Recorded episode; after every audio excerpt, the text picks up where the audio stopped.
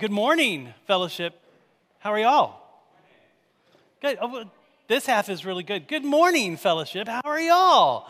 Yeah, great, great, great. Listen, uh, I am. My name is Fred. I get to be the lead pastor here, and I'm glad that you're here, whether you're joining us in person uh, or online. We're glad to, to gather together. Uh, one quick announcement, real quick, kind of a save the date uh, of something that's coming up, November sixth. Uh, we have uh, what we're calling For Other Sunday. If you remember our, our triangle of our values, um, if, if you could put that slide up there real quick, if you have it, it's the triangle uh, where it is with Jesus. Uh, there it is. Yeah, with, with Jesus at the, at the top, in God's word, and for others. That kind of captures what we hope as a church uh, God continues to develop us to be. That we are a group of people who are with Jesus, that we are a group of people who are in God's word, and we are a group of people that are for others. And, and on Sunday, November 6th, we are taking an opportunity to focus in on that value of for others by um, taking uh, worship here and then taking it out into our community of Oakley. So that Sunday, starting at nine o'clock in the morning. So there's a little time change, but don't worry, your body's going to be used to it because do you know what happens that day? Time change. So all your kids are going to wake up anyway, and so you might as well just bring them on here, right? Like, like and so here's what we're going to do. We are going to rake leaves at Oakley. Last year we raked 150 bags in a matter of hours for them. And here's why this is important. They need us to do that because their maintenance is small staffed and overworked, and that's not even on their list to do. And so they have a couple of areas that just get covered in leaves. And so we clean that up for them so that they can kind of they can go on into the, the rest of fall and winter with those leaves raked. And, and here's why we do it on a Sunday.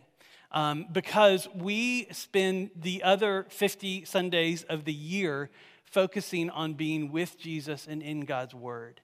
And this value is important to us. And so that's why we take a Sunday to focus on being for others so that we can remind ourselves that this value is a value for our church. That we are a church uh, that because of what God has given us, we give to the community and we serve the community. Even Jeremiah the prophet in the Old Testament, uh, God gave him this word that said, Go do good in your city. Because if it's good for, if it's good for them, guess what? It's good for you too. And that's why we do it. Our part of our vision is that wherever we are, the community around us as a church is more beautiful and brings more glory to God than it does if we closed our doors and left. And so we want, Oakley needs us, and so we're going to be there for them. Now, if you can't rake leaves um, uh, for whatever reason, if you have if you have younger kids that that is just crazy time, like we have got projects here in the building that are also for the community. We've got some stuff that we're doing here for our police officers and, and firefighters uh, that are just caddy corner for us. So so so here's why I say all this is a save the date. When you see the announcements for this, don't think we're not having church that day right? Because I think there's a lot of things wrong with that statement, right? We don't have church, we get to be the church, right? Because if we have church, church is about what we do. Y'all, this isn't about what we do, it's about who we are because Jesus died for us and rose from the dead. And so we don't have church, we get to be the church.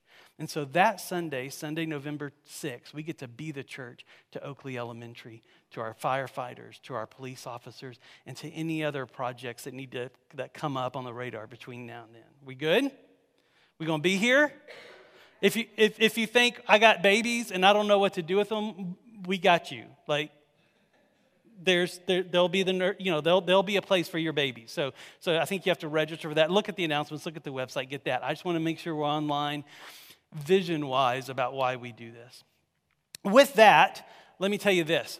I am really glad that we're here today. And, and if, if you're the type person that looks at our weekly update on Wednesdays and looks at the passage and, and reads through the passage, I would love to know what you thought when you read through today's passage, right? Because Jesus says some crazy radical stuff.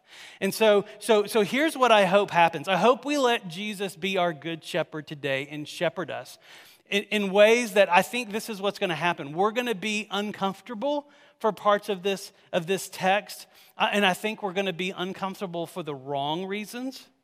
And then Jesus is going to do this little whammy on his disciples that I think is going to make us uncomfortable for the right reasons. And so, what I've been doing is I've been praying for each of us as you listen to this message, whether you're here or online or listening to it later in the week. I've been praying for us to be able to recognize um, and to realign ourselves with who Jesus is. And so, with that, go ahead and turn to Mark 9, right? We're going to be in Mark 9, verses 38 through 50.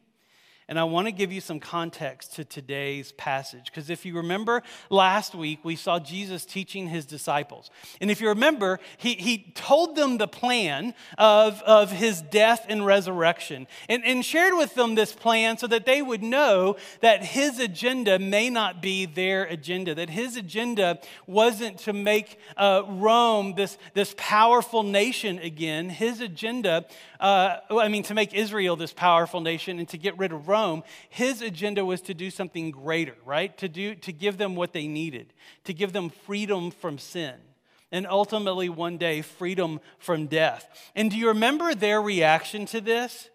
It caused a discussion among them. Do you remember what they were asking each other? Who's the greatest disciple? Right? Because their question was, yeah, yeah, yeah, Jesus, I hear you, I don't understand, but when you're president of Israel, who gets to be your vice president? right? Which one of us is the greatest, right? And, and, and if, if you remember what Jesus did is he pulled a child up into his lap and he used this child as a model of service and said, if you serve them, you serve me. If you receive them, you receive me. And he wasn't talking just about kids, he was talking about the, the people that nobody see because kids had really virtually no value in that society and he was like if you're going to follow me and be my disciple you, you serve those that nobody sees and you serve even when nobody sees well, well here's, here's, here's the, the question that was bouncing around the disciples' minds was this, like, who is the greatest? And we know that this question is still bouncing around in their heads. Like, like even though Jesus did it, pulled this child up and said, got it, got it, yeah, we got it, we got it, we got it. What they did is that question was still bouncing around in, they, in their head because what they do is they, they, they, it morphs a little bit for them. They're like, okay, I got it. So it's not who's the greatest among us. But now their question is, but we're still greater than them, right? Like it switches from who's the greatest among us to, okay, we're a team. Got you. That's, that's obviously what you meant. And our team is greater than their team, right? Because look at what happens in verse 38.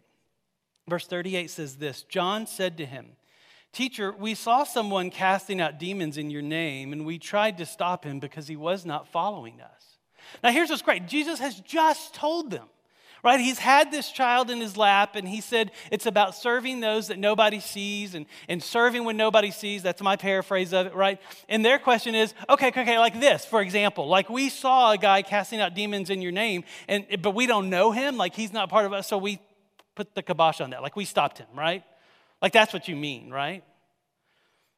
Right? And so, so the situation is this that, that some of the disciples don't know someone that's using Jesus' name, right? And so this question morphs instead of, hey, who's the greatest among us? It really is, we're greater than him, right? Right? Like we've got the secret sauce and he doesn't. And here's the deal I think, here's why this is important, y'all. I think we ask a question very similar to that, except you know, most of us have been around church for a while. We know not to use the word greater, right? We use different words. We use words like this. And, and whether we say it or think it, it's like this like, like we're better than them, right? That's the way we say. We're, we're, we're, we're better than them. We're, maybe we're more theologically correct than they are. Right? They got this thing wrong, and, and, and so they're not part of us. Maybe it's this one. Well, we're more spiritually mature than they are. Right? Or how about this one? We're more committed to our faith than them, right? Any of that sound like thoughts that's bouncing around in somebody's head? You don't have to raise your hand. right? We're against more bad stuff than they are. They're kind of for everything, right? Do you ever think these things about other churches? Do you ever think these things about other people who claim the name of Christ? Right? Our brothers and sisters in Christ. When, when, somebody told me years ago, you know, we are a family, even with people that we disagree with. In Christ, we're family. And then they said, and you know, at every family reunion, you have a drunk uncle at some point, right? We've all got that cousin, that uncle that that, that shows up that we're like, what do we do? We have, in, in the church world, we have other people who claim to follow Christ, but maybe they're of a different political party than you are, and it doesn't make sense. And it's so easy to sit and be like, Jesus, they're not part of us, right? Uh, maybe other Christian groups. You see, here's our question What do we do with people who claim to follow Jesus, but are just so different from us? You see, because this is what the disciples were thinking. What do we do with someone who's using your name, but they're not part of us? But what if Jesus has a different question for us to consider, right? What if we allow our good shepherd to shepherd us for, for, for just a little bit? Look at verse 39. But Jesus said, Do not stop him, for no one who does a mighty work in my name will be, will be able to soon afterwards speak evil of me. And so, y'all, so here's Jesus' like radical answer that I think it makes me uncomfortable a little bit, and I think it's uncomfortable for the wrong reasons. Maybe it's making you uncomfortable uh, for the wrong reasons too, because Jesus said, Listen, guys, don't stop him, right? Don't stop those that are outside of this group that are using my name. Right now, I wish I could say that this was something Jesus was specifically addressing the disciples in this moment about this person, whoever this person may be. Because here's what that would do that would give us, as followers of Jesus in this day and age, an opportunity to just skip right over it and be like, well, that was true for them there, but, but not for us here. Like we know more about the Bible. We have the full Bible. They didn't even have the full Bible. They just had Jesus' words. Like that's worse. Right?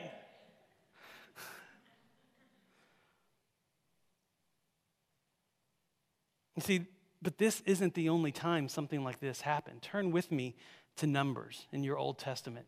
The book of Numbers, uh, chapter 11. Right? And we're going to see something very, very similar. We're going to be in verse 24. If you want to remember the book of Numbers, like if you're a visual learner, it's fun to take a bunch of numbers and just draw them randomly on a page, because that's what the book of Numbers is all about. It's about how the nation of Israel starts in Egypt and heads towards, and heads towards Israel as, as Moses sets them free, and, and it's their wandering in the desert, right? And they get the tabernacle and they learn what it means to worship God, and they're just kind of all over the place in the desert. That's what the book of Numbers is about. And at this point in the book of Numbers, what happens is, is as the nation of Israel has left Egypt, they realize that going through the desert they get a different diet than they had back in Egypt. And they start missing meat and they're complaining to, to Moses about, gosh, we just wish we had meat. Remember the leeks and onions and the great fruit, food we had in Egypt when we were slaves. Remember the great food that we had, though, right? And so God's about to give them food. He's about to give them so much food that He says, You will get sick of it because the quail are going to come and you're just going to be able to grab them out of the sky and cook them and eat them, and you're going to basically have quail coming out of your nose and you're going to be sick of it. And so, what God does before that, though, is he, is he wants to show them just how powerful of a God he is, right? Because for this generation, it's a new experience for them, and he wants to show them who it is that they're, that they're worshiping. And so look at v- chapter 11, verse 24. It says this So Moses went out and told the people the words of the Lord, and he gathered 70 men of the elders of the people and placed them around the tent. That's the tent of meeting where, the, where God would, where Moses would meet with God and, and, and God would make his presence presence known. And the Lord came down in a cloud and spoke to him. and took some of the spirit that was on him, being Moses, and put it on the 70 elders. And as soon as the spirit rested on them, they prophesied, which means they declared the words of God. But they did not continue doing it, so it was temporary, right? So we have this gathering of, of, of leaders around the presence of God, around this tent of meeting, this place where God is worshiped. And when they gathered there, God showed up in this miraculous new way to them, right? And then this happens in verse 26. Now, two men remained in the camp. One was named Eldad, the other Medad, and the Spirit rested on them, and they were among those registered, but they had not gone out to the tent, so they prophesied in the camp. And the young man ran and told Moses, Eldad and Medad are prophesying in the camp. Right?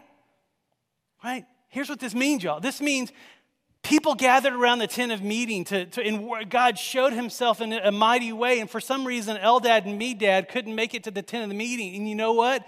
God showed up in a miraculous way for them. They didn't follow the rules. Doesn't it just get under your skin when people don't follow the rules and God uses them anyway? That's Eldad and Medad. Look at verse 28. So somebody comes and tattles, right?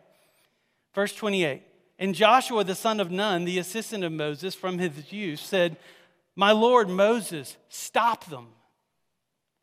So, yeah, they, they're not doing it right. We're greater, we're better, we're more mature, we're more holy, we're more right than them anyway, though, so stop them, right? Look what Moses says. But Moses said to him, Are you jealous for my sake? What that all the Lord's people were prophets.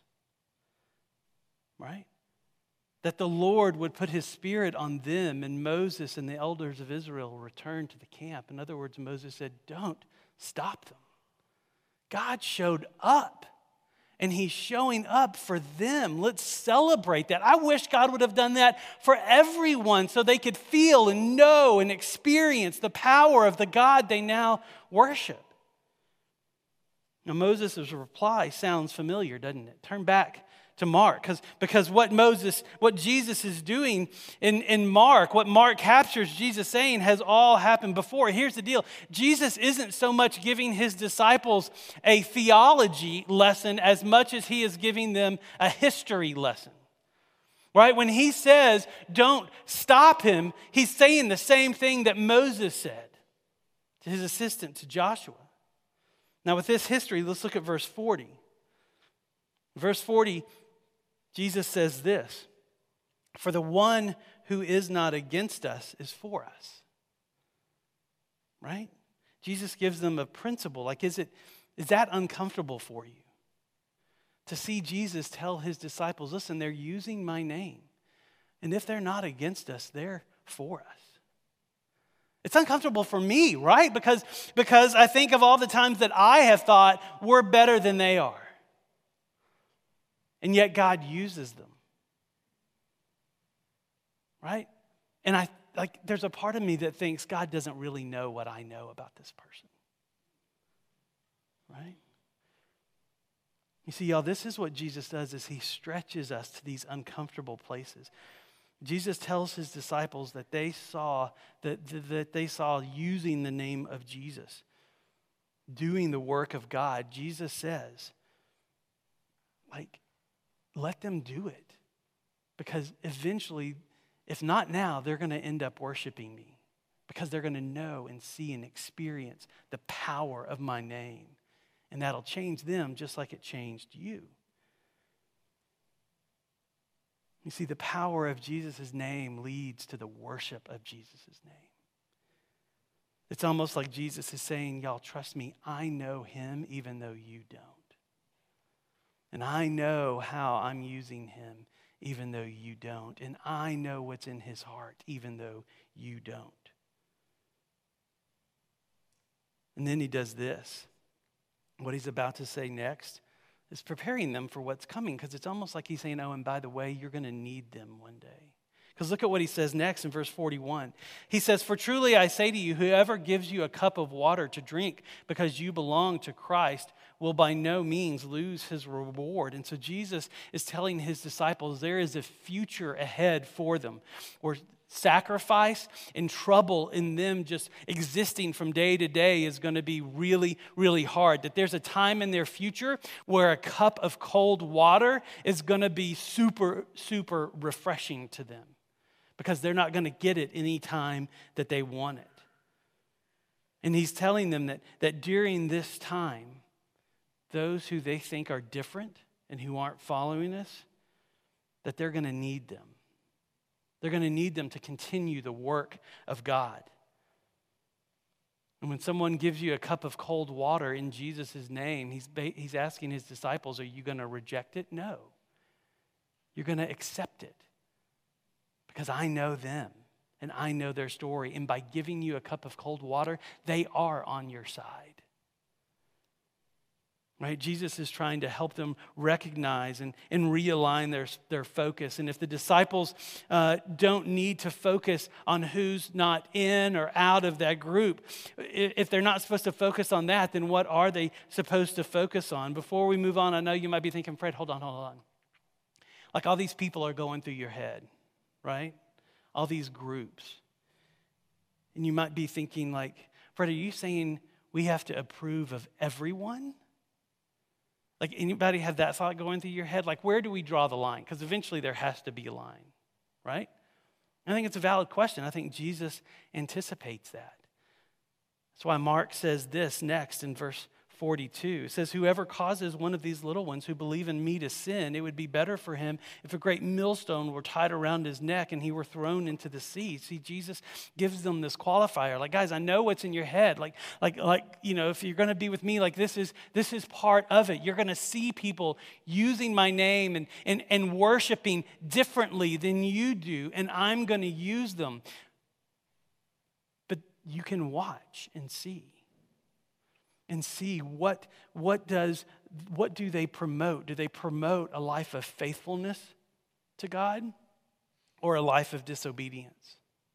Do they promote a life of, of, of, of, of sin or do they promote this life of submitting to the, to the name and the power of Jesus and maybe just the way that looks it makes you uncomfortable. But if it's promoting sin, then yes, Jesus speaks to that in Matthew 18, like Paul picks up on that in Galatians, like yes, we are to deal with sin. But if they're what they're doing doesn't promote sin and doesn't doesn't create a group of people that embrace sin, if it creates this group of people that are worshiping and, and, and trying to make sense of the truth of God and the good news of the gospel in the world they live in, then leave them alone actually were part of the same team.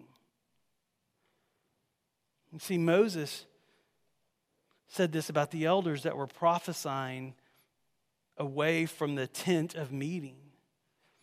And he was saying, listen, what they're doing is promoting faithfulness to me. As a matter of fact, I wish everybody would do that.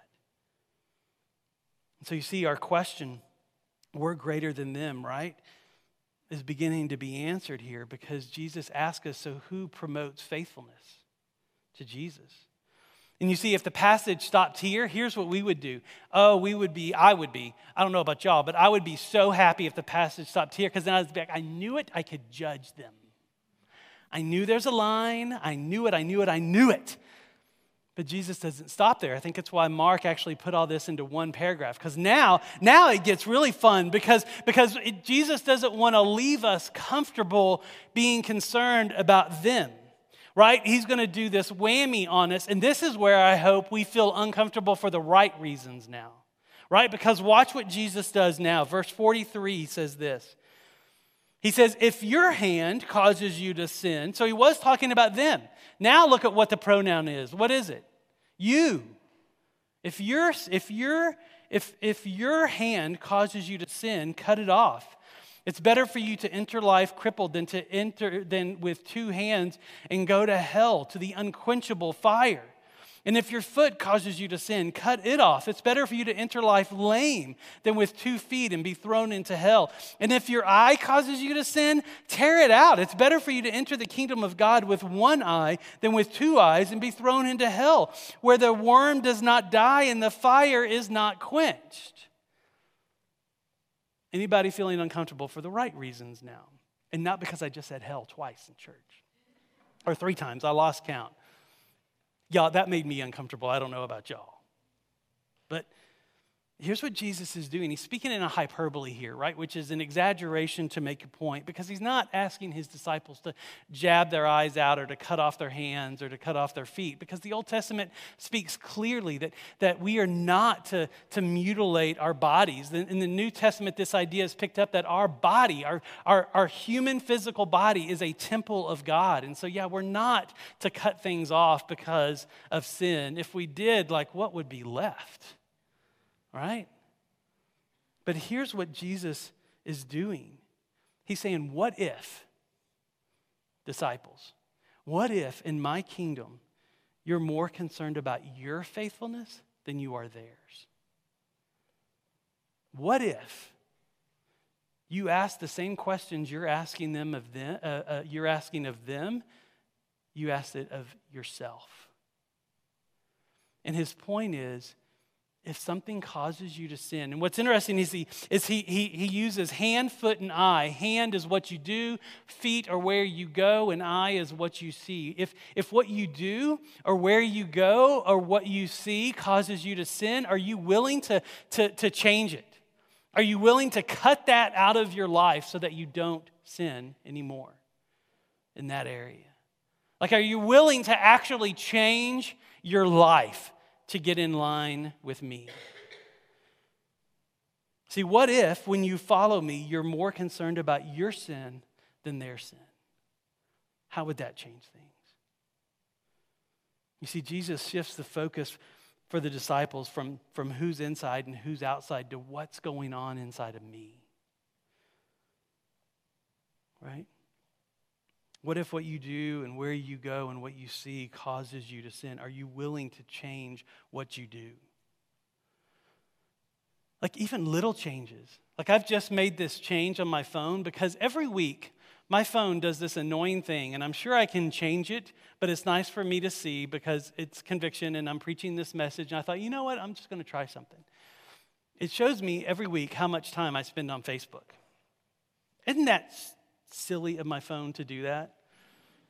Well, what it does is I keep thinking, gosh, if I had that much time every day, what would I do? So here's what I did. I didn't get rid of Facebook. I like I do need to get on there for some stuff. It's just that I don't need to get on there and spend an hour doing other stuff and forget why I actually got on there in the first place. Amen? So what I did is on my phone, instead of having it on the front screen, I just moved it a couple of screens back. So I have to kind of intentionally go to it. And Instagram has its new home too, right? Because it was just causing a distraction. Like it can be simple stuff. Are you willing to do what it takes to change your life? You see, the, our growth groups are going through this book called The Ruthless Elimination of Hurry. And, and I've read through it a, a, a couple of times. And what it has shown me is how much of a hurry I really am in, and I didn't even realize it right? You see, Jesus is asking those who follow them to consider their own motives and their own actions more than they consider the motives and actions of others. It's not that you don't consider them, but are you considering yours more? Are you willing to cut out what it takes to have change in your life, to get in line with Jesus? You see, that's all sin is. It's those things in our life that get us out of line with Jesus, out of tune with Jesus. They could be motivated by pride or selfishness or even something as simple as, as boredom. But the question for you and me here is are we willing to change what we do, where we go, and what we see to get in line with Jesus? And so the question is this what needs to be cut out of your life? Right? To make more room for Jesus. And maybe something is coming to your mind right now. Maybe you need to deal with what's in here rather than dealing uh, with who's in and who's out out there. But, but, but here's the deal Jesus never leaves us with just conviction, He also gives us comfort because remember, He's the good shepherd. And what he's about to say next is really confusing, but it's meant to bring us comfort because here's what he says in verse 49. Verse 49, he says this For everyone will be salted with fire. Salt is good. Yeah, makes sense, doesn't it? See, what this meant to them is they understood that fire and salt was about purification and purity. And so Jesus is saying, like, this process of looking at your sin more than you look at theirs, judging yourself with a, with a higher standard than you judge them, this process, salt is good. It is a good process. And so do it. Go through the process of being purified by me. And then he says this, because here's the deal like, like, like, it's not about them being good enough to be part of your group, right? Jesus is saying you deal with your own sin and you will be better. Not better than them, but better than you were yesterday. And to Jesus, that's what being part of the kingdom is. And then he says this in the rest of verse 50. He says, he says, But if the salt has lost its saltiness, how will you make it salty again? Have salt in yourselves and be at peace with one another. Now, it's interesting, this word peace is the word harmony. And he said, when we deal with our sins more than we worry about the sins of others, we actually get to be in harmony with one another. And so I want to end with this little illustration before we go into communion. Uh, do y'all know what this is? It's a tuning fork, right. And this one is a C, I think. Yeah, it's a C. Now, how many of you have been to the symphony? Right? Oh, it's incredible, isn't it? I love watching the different instruments, right? You've got the, the brass section, the strings, you've got the percussion, you've got, you've got the, the wind instruments. Now imagine a symphony that wanted, that, that like, give, give me one of the stringed instruments. What's a stringed instrument in a symphony? Cello, thank you. I played the cello in fifth grade. I should know that. I only played it for three months, but I played it. It played me, actually. I had to carry that thing home, and it was awful, right? Cello, yes. Imagine if the celloist stood up and said, Okay, everybody get in tune with me and started playing. Or imagine if the percussion, if the drum stood up and said, No, no, no, get in tune with us. Or, or if a wind instrument said, No, no, no, get in tune with me. And, and you had all these different instruments standing up and saying, Get in tune with me, get in tune with me. This is what the disciples were doing. They were saying, as a matter of fact, if you look at the, at the beginning of where we started, their problem wasn't that he was using the name of Jesus, their problem was that he's not following us. Their problem wasn't that Jesus, he's not following you, he's not following us. You see, they were saying, get in tune with us. But see, here's what happens if that would break out, which is kind of what the beginning of a symphony sounds like, right? When they're all kind of warming up and stuff, it sounds like it. But then what a conductor does is he stands up. He doesn't use this, right? But if he did, he would stand up and he would hit it. Can y'all hear that? That's a C, right? And everybody gets in tune with this. And that's what Jesus is saying. Guys, it's not about them getting in tune with you. It's about them getting in tune with me. That God has, has brought me to earth so that I can get you in tune with me because you're, when you're in tune with me, you're in tune with Him. That's what Jesus is asking them to do. Right? And once everybody gets in tune with the tuning fork, do you know what happens? It's harmony the strings play in tune, the, the wind instruments play in tune. You know, percussion, does percussion get in tune? I don't even know. Do they do that? Okay, yeah, I don't know. Do they? Great, they get in tune. You're like all the instruments get in tune, right? That's the picture here. That's the encouragement Jesus leaves us with. And so you see, people don't need to be in tune with us, we need to help them be in tune with Jesus. And the way we do that is getting ourselves in tune with Jesus. And so let me ask you is Jesus your tuning fork? Right? Is church about things you do, or is, or is church about who you follow? Because we follow Jesus. And if you don't follow Jesus, today is a great day to do that, to let Jesus be your tuning fork. And communion is a great place to start because it is a public uh, declaration that you are a follower of Jesus. And if you're not a follower of Jesus, it's okay. Stay in your seat. You don't need to join us for communion because I don't want you to make a statement about something that's not true. But if you are a follower of Jesus, when it's time for communion, and I'll talk about what we're doing here, because if you notice, it's not those adorable little things anymore chalices, right? Right? For those of us who have said yes to Jesus, are you willing to consider what you do, where you go, and what you see to get more in line with Jesus? And are you willing to cut out what needs to be cut out to make more room for Him? As we go into communion, I do want you to think about that question. And, and, and sit in silence and, and, and, and let Jesus bring something to your mind maybe you need to make a shift in and you need to move. Maybe you need to cut it out altogether. And as, when you're ready to come down for communion, what we're going to have, because yes, we're doing juice and crackers again, and, and uh, we have gluten free, they're here. Um, in, in an effort to minimize people sticking their hands all in the crackers, how many of you were thinking that? We've thought through that. So we're going to have elders up here giving you communion. And so we're going to scrub in. We got hand sanitizer. We're going to, we're going to we're going to do that. And then we're going to come up, and an elder is going to give you uh, a cracker. And well, we've got three elders and Matt, the younger associate pastor. Um, um, uh, well, I just want to be clear he's not an elder yet. One day. One day, Lord willing, don't mess it up, but one day, yeah.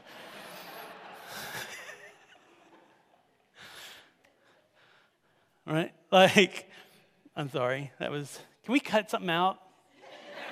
That's probably what we need to cut out. Anyway, I love laughing. We're going to come down, take communion together, and the elder's going to put a cracker in your hand and say, The body of Christ broken for you. And they're going to put a little, little cup of juice in your hand and say, The blood of Christ shed for you.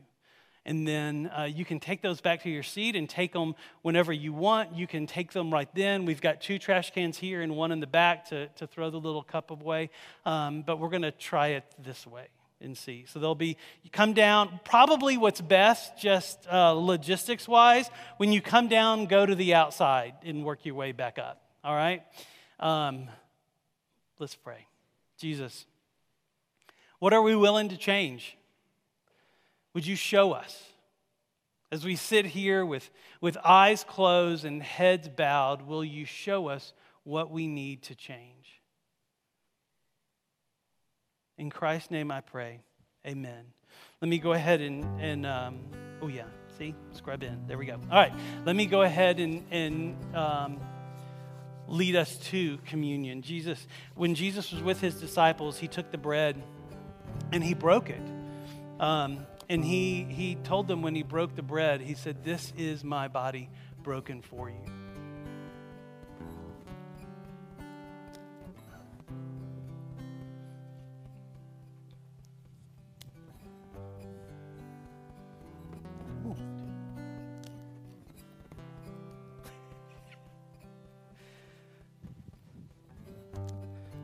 And they took the bread and they ate it.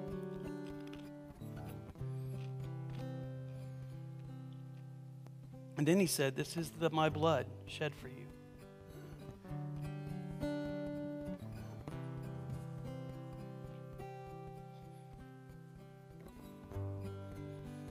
And they took the cup and they drank it.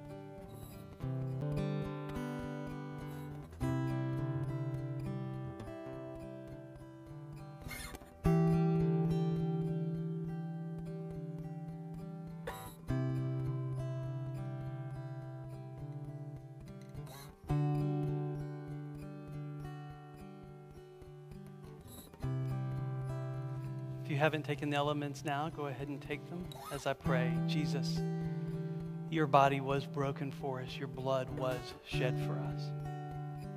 And we are grateful. Grateful that one day the last enemy to be defeated is death. and we will live with you forever in what we can only dream and imagine about. And until then, give us a taste of it. Let us live in your kingdom here on earth and anticipate one day in heaven. In Christ's name we pray. Amen.